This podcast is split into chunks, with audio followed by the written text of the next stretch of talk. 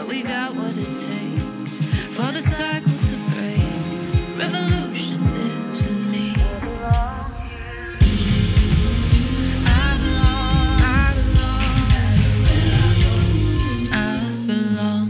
Guys. Welcome to the Untamed and Unashamed podcast. This is a place where together we can navigate through life's ups and downs with all of the vulnerability, compassion, and openness that we can muster, celebrating our bravery in all of it. Along with the help of guests from all walks of life, we'll discover new truths while doing some unlearning, and we'll gain valuable tools for becoming who we already are, while also uncovering our divine gifts. I'm Jade Bryce, and I'm so happy that you're here. In August, I sat with Mother Ayahuasca, and I had been feeling for a long time that I had some sort of parasite affecting my gut, which in that was affecting my life. I had done cleanse after cleanse, all the coffee enemas. I had tried so many things, but I could feel that this thing was holding on for dear life and not loosening its grip for years. Earlier in the year, I was really feeling into why I couldn't get rid of this thing. And I was sitting at my altar and I heard the message if you want to be free of parasites, look for areas in your life where you are parasitic because you no longer want to be a host. And, you know, this hit me hard. I know that like attracts like. I started to really examine my life and relationships and made the necessary changes where I felt called. Still, though, I could feel this parasite still with me. Also, I would get these dark, like intrusive thoughts sometimes that I knew were not me. Sometimes I would be walking by someone and hear something like, fucking idiot or just some random name calling. Um, I'd open social media and like have a ugly thought, and I'd hear that and be like, "What the fuck? That's not me." And I'd bind up the thought. I'd cast it out. I'd fill up with light. This is a very vulnerable share because it can make me sound crazy, but I've shared this with multiple friends that said, wow, me too. And so I share it here at the chance that you can feel less alone in these intrusive thought forms that don't belong to you if they're showing up for you, if, if you've experienced it as well. So I, I also believe that we can take on um, we can take on thought patterns that are not ours that were passed down to us ancestrally or that we just took on from someone else that spoke that way to us it didn't feel like that's what this was. It felt like it was some sort of energy that was attached to me. So I was mentioning this to a shaman sister, and she said that she felt there was a parasite or an entity that was attached to me and was feeding off of my sexuality specifically. She suggested that I sit with medicine and get an extraction. And this was crazy for me to hear and and even a bit you know, triggering, but it still felt, I, I still felt the pull to do it.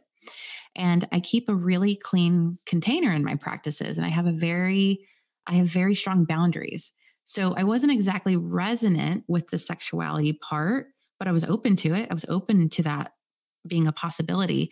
Um, also, I've had multiple friends get extractions from shamans when it comes to parasites and feel really clear after. So I was like, okay, I'm going to do it. I trust her. I trust the shaman I sit with. So I signed up for the next ceremony and held the intention that this thing was going to leave my body. In the weeks coming up to ceremony, the thoughts got darker and more aggressive. Oftentimes, when you sign up for ceremony, the moment you sign up, ceremony begins. And, um, you know, it, it felt like this thing knew its life its lifespan was coming to an end and it was it was um, rearing its ugly head. Interestingly i could feel this energy really didn't like that shaman sister that spoke this to me. I'm not exactly sure how to explain that but every time i would be around her i would get agitated and feel this attitude that felt foreign. It didn't feel like mine because in my center i knew how much i loved her. Um, i adore her and and so this just didn't make sense that I would get so agitated. Um, in my sessions with clients, I often help people clear out sub personalities, things, belief, personalities that we've taken on from other people that we mistake as our own, and thought maybe it could be that, but I wasn't sure. I also shared in the last solo cast that when this specific woman was praying, when we were on the mushrooms, I had the urge to flee the room, even though I love her and I love the Paul Selig prayer that she was reading. By the way, Paul Selig is the guest next week. So excited. So I think this parasitic creature thing knew its life with me was coming to an end and that she played a role in that. And maybe that's why that was happening. Another interesting thing is that that sister told me after ceremony that she had all of a sudden been having the same type of thoughts leading up to ceremony, like dark, aggressive thoughts that were not hers and that just felt really like thoughts that she just felt like she needed to bind up. So a friend reached out to me um, on the way to ceremony. So I'm, I'm heading to ceremony. And a friend reaches out to me who's a former guest of this show. And um, without even knowing that that's what I was doing, that I, without even knowing I was heading to ceremony, and told me that he was just wrapping up a ceremony and that it had gotten really dark for him at one point. And he said that he called on me and Kyle Kingsbury's energy for support, and that we showed up to support him in the work that he was doing um, on the medicine, that this helped him to feel safe and grounded in the midst of it. And I thought that it was so cool that we could call on a specific person's energy for support in difficult times, just their energy, and that their energy would be there. I was thankful for that reminder on my way to my own ceremony because I knew I just had this hunch that I was going to need it. So I arrived to ceremony and had all the women from my sister's group there, which brings a level of joy and safety to medicine circles for me. And I felt so excited for what was to come, although I knew it wasn't going to be an easy one. And that was accurate. Out of about 40 to 50 ceremonies, this was top three, maybe even top two hardest I've ever experienced. But some deep, deep work was done. So uh, I was served the medicine. I prayed into it. I drank it. And then I sat with my intentions as well as sitting in surrender. I had been feeling really unclear in my relationship, in my romantic relationship. And that's been going on all year for both of us. But it came up in this moment, and I started to crave the feeling of a soulmate. I tapped into our relationship and started to feel like I was crammed into a tight space, like I couldn't breathe, like the ceiling was closing in on me like I was going to die from suffocation. I wasn't sure if this was the relationship itself. Maybe we had hit our ceiling in it, or if it was our own feelings, feeling like we've both been put in this box by the other, or being collapsed into this idea of what the other has now become to us. But in this moment, it felt like the relationship felt small or contracting and not expansive. And I told the medicine, okay, then tell me how to leave. If we're not supposed to be together, tell me how to leave because we have broken up plenty of times and don't ever end up going through with it. And it's like we don't know how, especially because kids are involved and it means navigating being a single mother again, which feels really scary. But when I asked the medicine to show me how to leave, to give me clear direction, everything went blank, which felt really confusing. And around this time, the shaman opened up space for healings um, right after offering a second cup, which I did take. And when my sister, that I spoke of before, went up for her healing, it was extremely intense for me. I, for some reason, I say for some reason because it could have just been a metaphor or it could have been past life karma we're clearing or both. I'm not sure. But for some reason, I became her daughter and felt really neglected because she was so consumed with her healing path that I kind of was just left to myself. But also, she just took up the room for me. Like I couldn't hear or feel anything else other than her. And it was really intense for me. It reminded me of my mother when I was a kid and how whatever she was going through would take up the room, it would take me over. And so I developed these defense mechanisms with people's moods or struggles that are in my direct space of, I won't let this take me over. Like you keep that over there. I won't let this take me down with you. I have to stay positive and I have to stay grounded and I have to stay active, which at times this can seem like a lack of empathy. But for me, because of my trauma, it has been simply survival. Because as a kid, I was around adults whose experience was the only thing that seemed to matter and it would take up the whole room. And it became a trigger for me as an adult when someone's experience would take up the whole room and be the only thing that could be felt or experienced for every single person in the room. Because to that person experiencing it, it was the only thing that existed. Like it swallowed everything up that became a huge trigger for me. And I'm not like this with friends or clients, just people that I've kind of lived with or are in my family. So in my direct space or experience. Enmeshment here has felt unsafe. Our nervous systems as children are so linked to our parents, especially our mothers. And so when it comes to like merging my nervous system with someone else's, that has felt really dangerous. And it was a reminder also to shift my energy or to regulate better with the kids.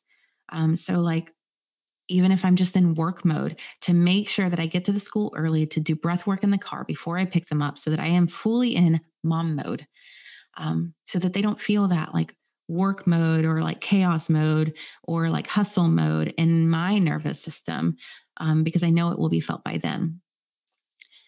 Also, uh, during my sister's healing, my energy itself got really intense. So as soon as the shaman had space for another healing, I rushed up there and I told him that I was there for an extraction of some sort of parasitic energy that I felt like I couldn't get rid of. And he asked, "What what type of emotional um, tie does it have? Like what emotion does it feel tied to?" And I was already very strongly on the medicine at this point, and there's no way I could have answered this from my brain. My mouth just said fear. The word actually surprised me. Like fear? I'm not a fearful person. I'm really brave and I'm courageous and I take risks.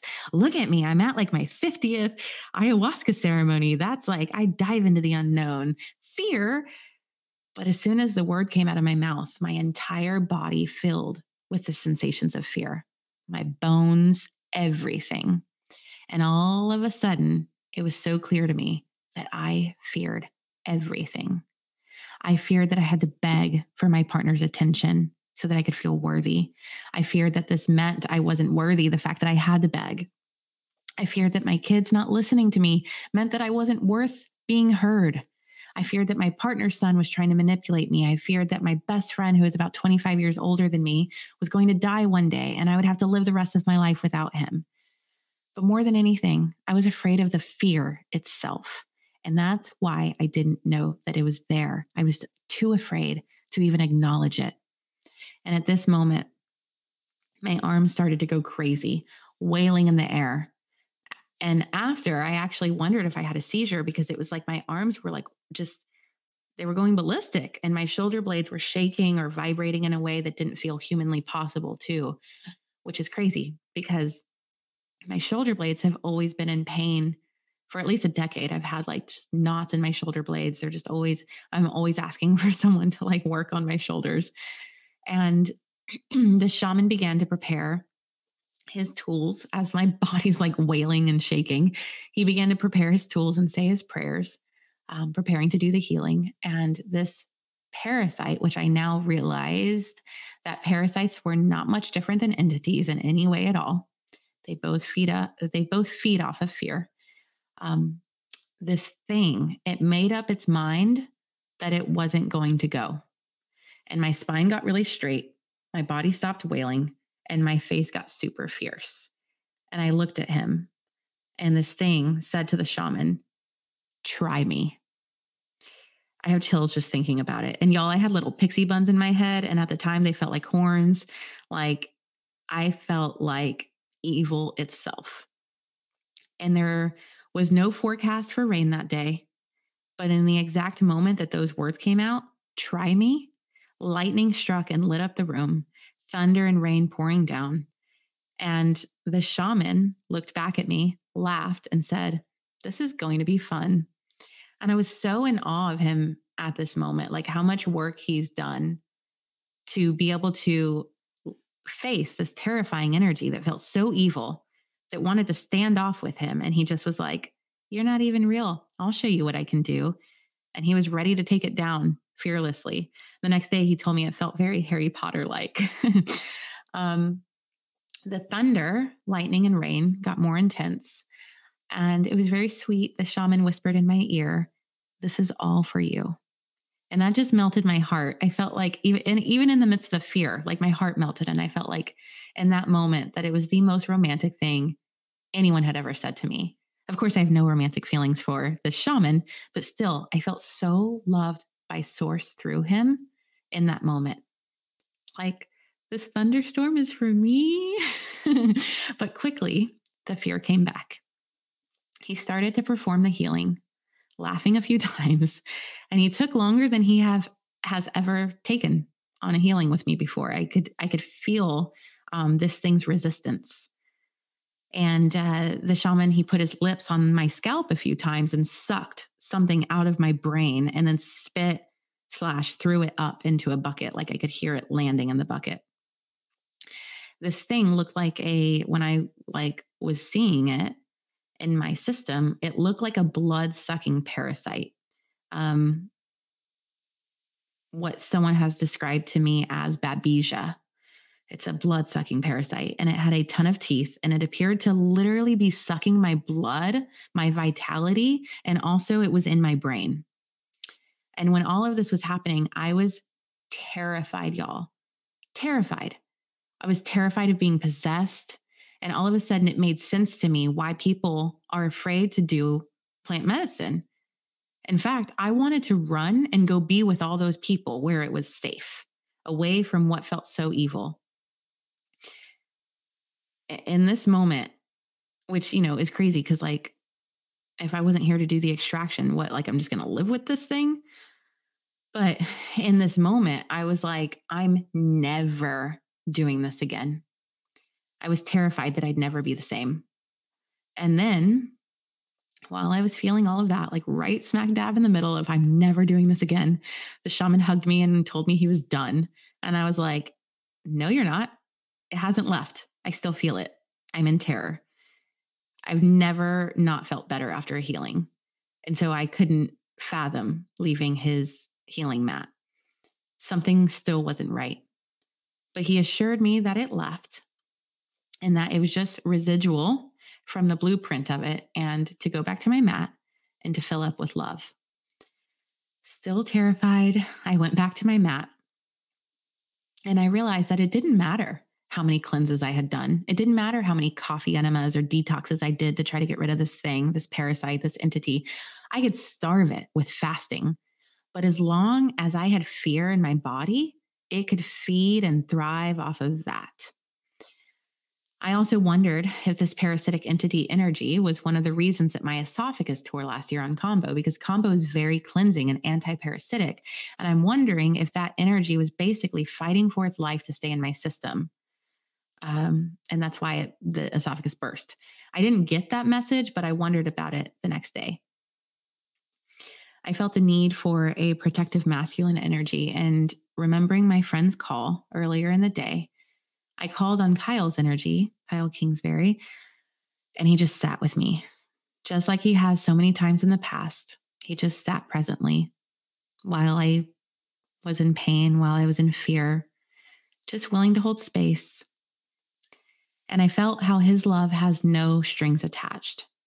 He truly wants what's best for me. And I sat in that loving space. And it was so nourishing to receive from a masculine. There was no, um, nothing he was getting out of it. He just wanted what was best for me. And so he was just going to sit and hold space for me to grieve, to, to feel terror, to feel pain. And it took some time, some sitting and waiting patiently and presently but the love came in and filled me up. The love that I was feeling there that had no strings attached, it filled me up. And all of a sudden, all of the fear stories I had before transmuted into love. It seemed laughable that I could ever lose my best friend. We don't lose people, he's energy. And I asked him to show up. And like that, he was there. I could smell his hair. He was so very much there. I always have him.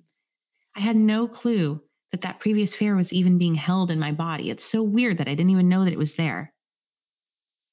And my best friend, who I'm talking about, Tom Shadyac, you know, I've we've lived in different cities now for almost seven years, which has been really hard for me. And he always tells me, when you miss me, spend time with your heart because we have the same heart. And I mean, and I do, and I feel him then. Um, I also I called on Ram Dass, and he too showed up because he's not gone. He's all around us. And I felt love for my sister that was there that I was struggling with earlier, and I felt clear of what was between us. As it usually does, my healing journey with money came up. What I felt was that, uh, what I felt was that there was zero separation between me and money. And I felt this overwhelming desire to give, give, give. Since my best friend Tom opened up his uh, nonprofit, Memphis Rox, I have been a monthly donor. Even when I was on unemployment during COVID, I always knew this was what I was supposed to do. And not everyone always understood that. Some people thought it was irresponsible as a mother to give while I'm on unemployment. But I just knew this is what I'm supposed to do. Um, and just to tell you a little bit about Memphis Rox, real quick. So, Tom Shadyac, um, you know, has been, gosh, a brother, a mentor, a best friend for 13 years now in my life. He wrote and directed Liar Liar, Ace Ventura, Nutty Professor, um, Patch Adams, like so many good good stuff. You know, he's been making us laugh since we were kids. And then, eh, you know, there's a documentary on Netflix called I Am if you want to watch the whole story. But he basically woke up to the fact that um, this wasn't fulfilling for him anymore. And he started, he sold everything. He sold his mansions, he gave all of his money away. And one of the things that he also did was open up this gym, Memphis Rox, a rock climbing gym in the poorest zip code in America, which is called Soulsville. It's right outside of Memphis. And he doesn't charge people to come in and climb. And he also has people in there instructing and guiding climbers that are a bit of, um, you know, mentors to these kids that are coming off the streets. And it provides a sense of community that these kids have never had. And when you go there, it is, y'all, the feeling in this place, oh, it just, it's so healing. You would never know that some of these kids have watched their parents get shot in front of them, that some of these kids have already done drugs, like all these things um, because of, you know, what they've been exposed to by the zip code that they were born into. And Tom's not only providing jobs to these people, he has um, he has like a cafe in there that doesn't charge. I mean, what he's doing is so beautiful. Um, and I've been so passionate about about giving to this specific nonprofit. But the medicine showed me how I'm just a pathway in this. I'm just a pathway to giving to others. My money is meant to be a river, not a reservoir. Money comes to me specifically to get to others, and it wants to be in flow. In fact, it only comes to me to get to them. I'm just an agent, and I cannot block that flow. It would be dishonoring to the spirit of money. I was so ecstatic about this the next day that I doubled my monthly donation to Memphis Rox. A cute part of this is that there was a time when I needed community desperately. I was 25 or 26 living in someone's basement in Hollywood, so no windows, and a group of amazing people were looking for a roommate in their Hollywood Hills multi million dollar dream home that, um, you know, the whole room that I would be in, like all the walls were windows overlooking Hollywood Hills, and um, it just uh, it was it, it was a dream. It would have been a dream experience, um, but the rent, the monthly rent, was out of question for me. But I was with Tom when they offered me the room, and without thinking about it, he said he'd pay the first year's rent so I could experience this living in community. It was something like 20 grand, y'all. And I promised Tom that I would pay him back. I resisted at first. Um, he told me how much he wanted it for me.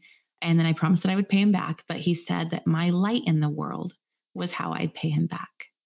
And that still just makes me tear up because um, it's so healing to be seen as a light, to be seen for your light. Living in that house changed my life.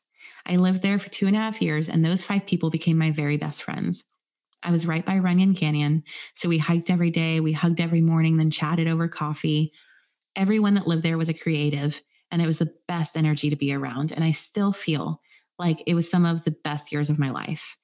A real life friends episode. Seriously, there were three guys and three girls. And of course, I was the Phoebe.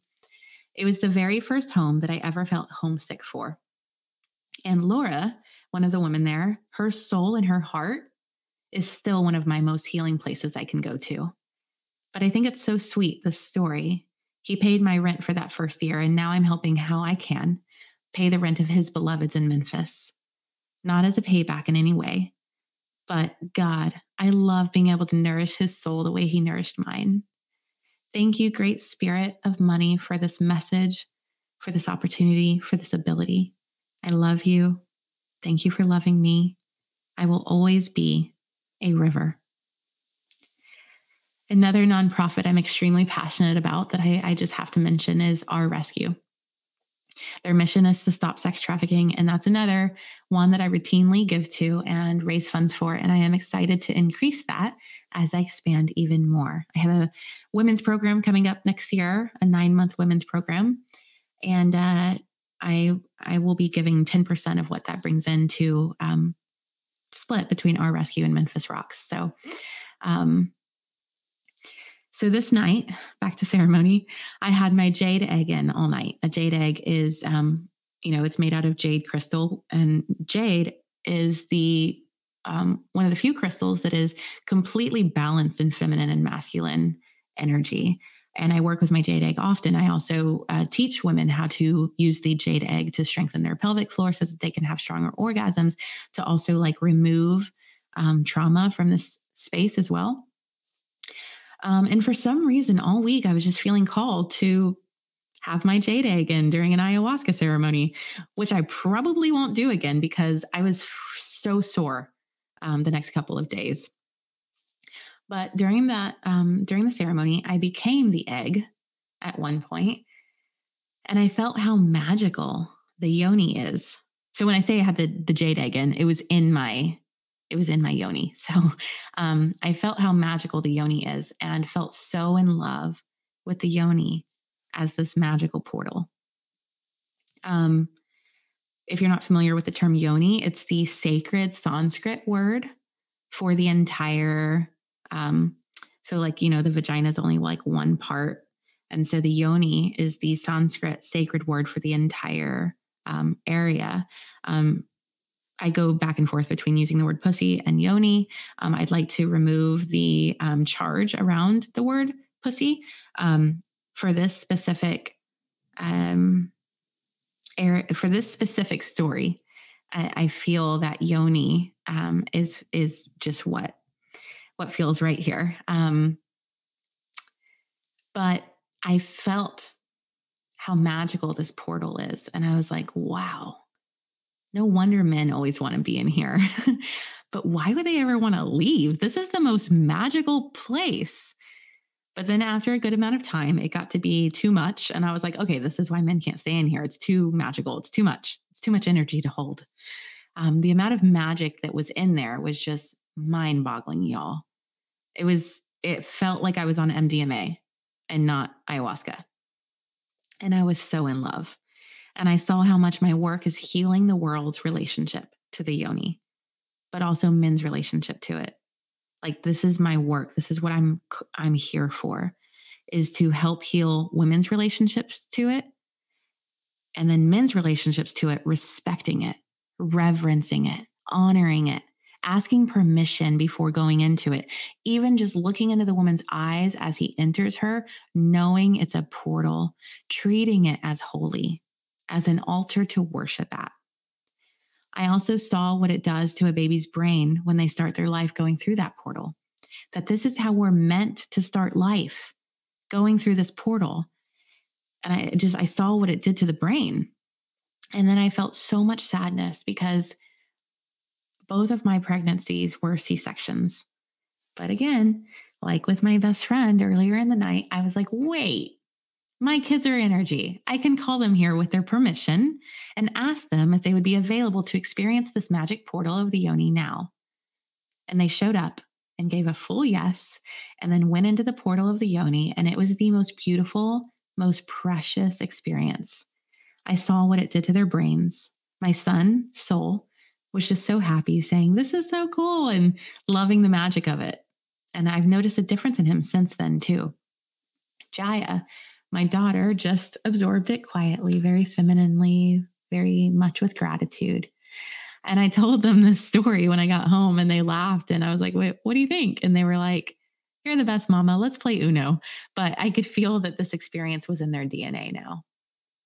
I felt even more in love with the power of the yoni.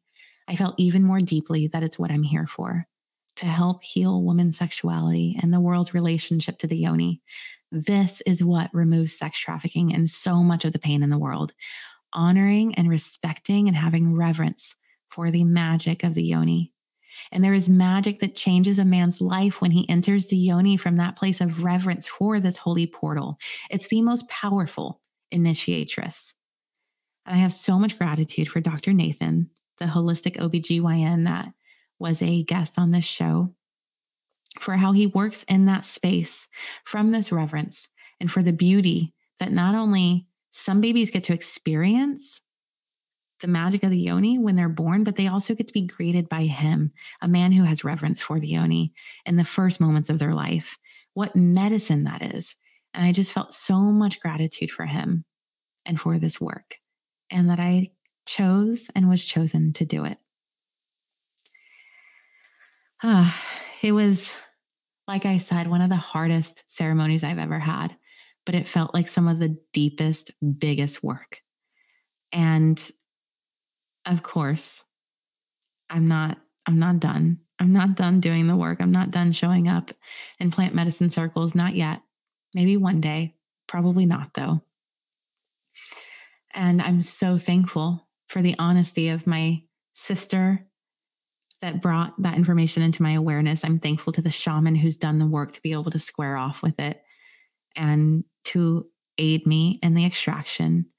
I'm so thankful for the energy of Kyle to show up and support for me. So thankful for Shadyac, for Tom Shadyac, and what a blessing he's been in my life. I'm thankful to the spirit of money. Mm. I'm thankful for the yoni. Ah, so full of gratitude, y'all.